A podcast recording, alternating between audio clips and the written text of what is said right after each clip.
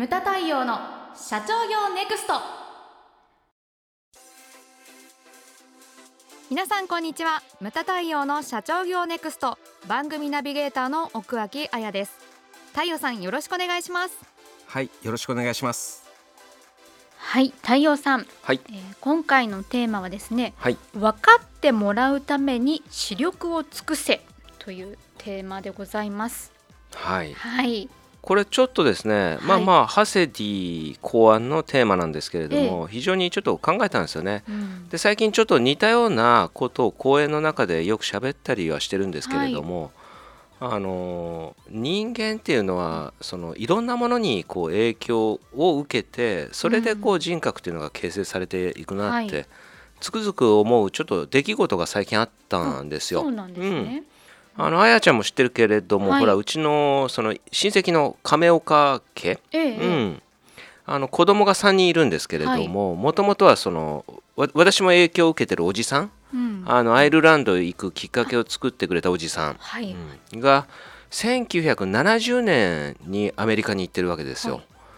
あのその当時日本企業っていうのはまだアメリカに全然進出してない。うん。だから駆け出しの頃だったんですね。でそれで、えー、と16年向こうにいたわけですよ。おーだから3人の子供は全員向こうで生まれたわけなんそうです。うん、だからうんアメリカの国籍持ってるわけですよね。はいで長女長男次女なんですけれども長女は大学からこっちなんです日本なんですね。でこっちで就職をしてでそれで外資に勤めてたんです。はい日本企業がやっぱ合わないんだろうんなるほどうね。でそれでそこで今の旦那さん、えースペイン系アメリカ人と結婚して、で紆余曲折あったんですよ。リーマンショックで、ね、職を失って旦那さんが。はい。で日本語があんまり上手ではなかったんで,、で職が見つからなくてサンフランシスコに行って職を見つけてでだからそれで家族は後追いでアメリカに行ったんです。で長男はですね、えーずっともう大学まで向こうにいて。うんで就職からこっちに来てそれで働いてたわけですけれどもこの度あのか自分の家族でアメリカに住むっていうのがずっと夢だったらしいんですよ。あーそうなんですね、うん。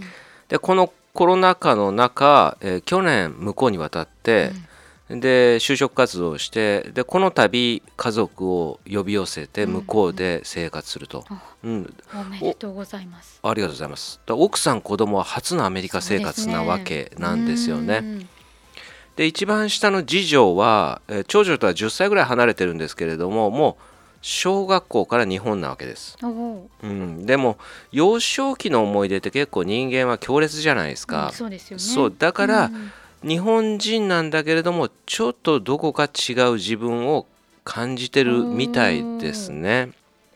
でこっちで、えー働いておりますだから今、えー、とおじさん亡くなったんでおばさんとその次女が2人で住んでるわけなんですよね。でおばさんはうちの、えー、と母の妹なんであの結構ほら年齢も年齢なんですよね、だからどうするのかなとおばさんが亡くなった後は自分もアメリカに行くのかうん。もしくはこっちなのかわそれはまだわからないんですけどね。であのこれがすごい分かりやすい例だなと思って今ちょっと親戚のね、はい。あの話をさせてもらったんですけれども人間っていうのはその子供の頃の生活環境うんうん。例えばほら地方で生まれ育ったとか、うん。都市で生まれ育ったとか、はそもそも今みたいに日本なのか海外なのか、それかその学校うん。学校もでかいよね。全然違いますよね。例えば公立私立でも全然違うし、でも思うのがほら我々世代っていうのはあのベベビーブーム世代なんで、あの1学年が10クラスとかの世界なんですよ。10クラスです公立でもねそうするとすごいうん、だからいろんなやつがいるっていうことはやはり勉強になるんですよ。あー確かにそうですよねそうその空間であやっぱり揉まれたりするんで、あのたくましくなるんですよね。で私立もそんな感じでした。私立なんてもっとひどいんですよ。10クラスはありました。はああの中学も一緒なんだけど、はい何が違うって10クラス全部男なんです。えー 男子校なんですよ。そうでしたもうかこれはもうやばい空間ですよ。もうやばい空間です。動物園。動物園。ほんとそう。あのそんな空間だったんですよね、はい。うん、まあまあそれはいいとして、うんうんうん。あと非常に影響があるのが、結婚する相手ですよね。そうですね。で今言ったように、うん。そのいとこの奥さん子供はほら結婚して旦那さんの影響でアメリカに行くとか、ね。はい、今はまた逆もしかりですよね、あの経営者っていうのはだから奥さん選び間違えちゃいけないんですよね、奥さん間違えて道を踏み外す人も結構います。いらっしゃるんですね。で奥さんとだからほら先代と仲が悪いとかなっちゃうとん。どっち取るのっていう話になったりとかよね。でそれがためにその会社を追い出された2代目もいますし、結構ね王子を辞めたね 王子を辞めた皇族もいらっしゃいますしね。イギリスですよね。そうですね。でそんなところもありますしうん。あとはこれを聞いてくれる人たちはあれじゃないですか。やはり経営者とかリーダーなんで、うんうん。あの就職した会社というのもね、はい。これもあると思うんですよ。うん。まあまあ今ねパッと上げただけでもいろんなものに人間っていうのは影響を受けそうですねるわけですようんうんね。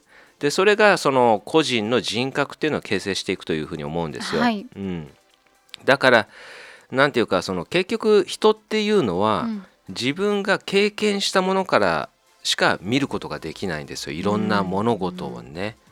うん、だからなんていうかあの社員の数だけねいろんな人格っていうのが存在するわけじゃないですか。ね。会社というのは。んんん。だからこうあらゆる手段いろんなものを一方だけじゃなくていろんなものを使ってコミュニケーションを取っていく努力をしないと、これからはねいけないと思うんですよ。で今言っただけじゃなくて世代もあるわけじゃないですか。すよね。で世代によってコミュニケーション方法っていうのはすごい変わってきますしね。変わってきますね、うん、うん。なんか LINE で会話をするとかね、はい。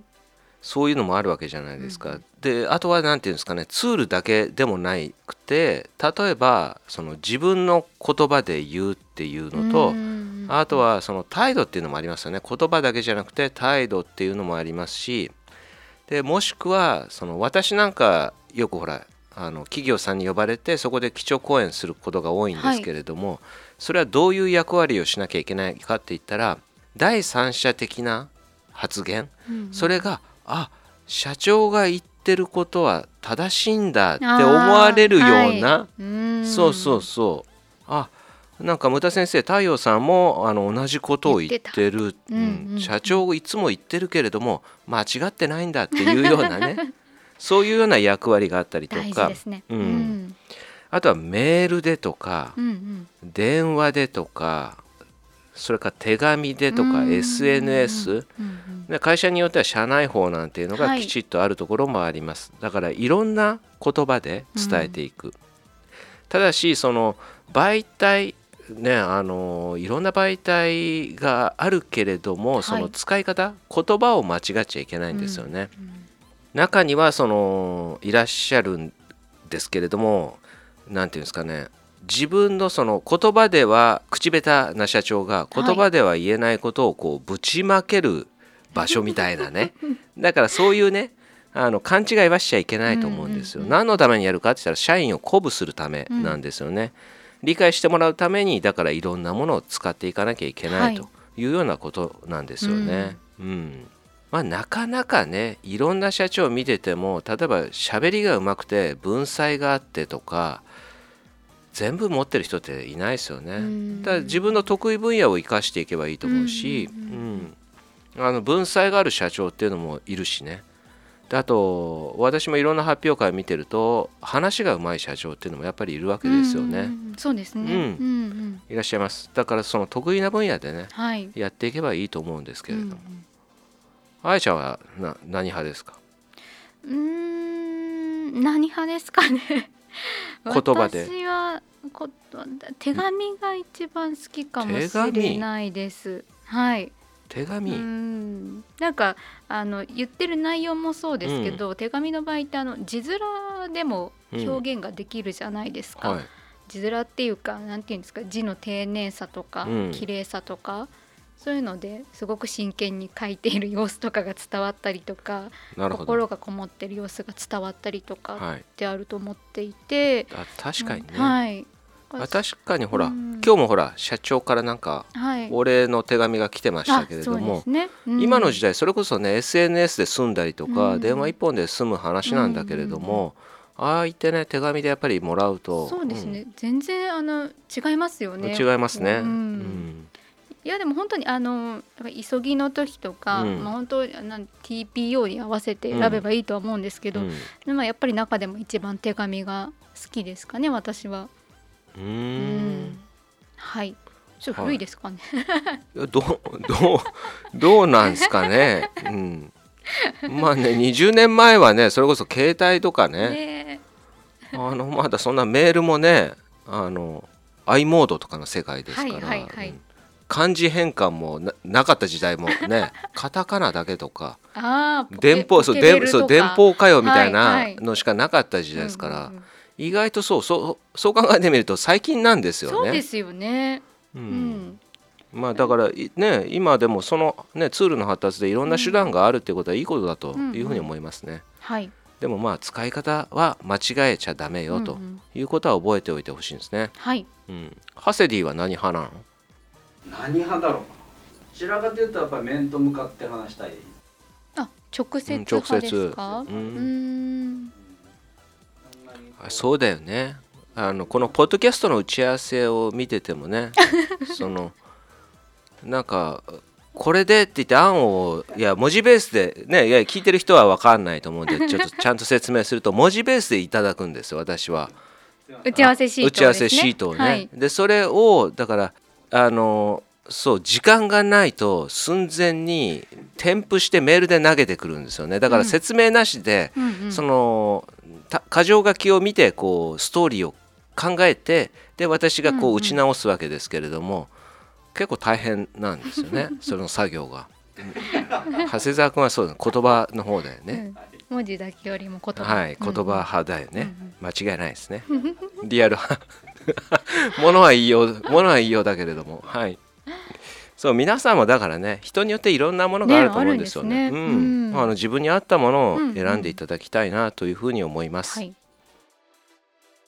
ムタ対応の社長業ネクストは全国の中小企業の経営実務をセミナー書籍映像や音声教材コンサルティングで支援する日本経営合理化協会がお送りしました。今回の内容はいかがでしたでしょうか？番組で取り上げてほしいテーマや質問などどんなことでも番組ホームページで受け付けております。どしどしお寄せください。それではまた次回お会いしましょう。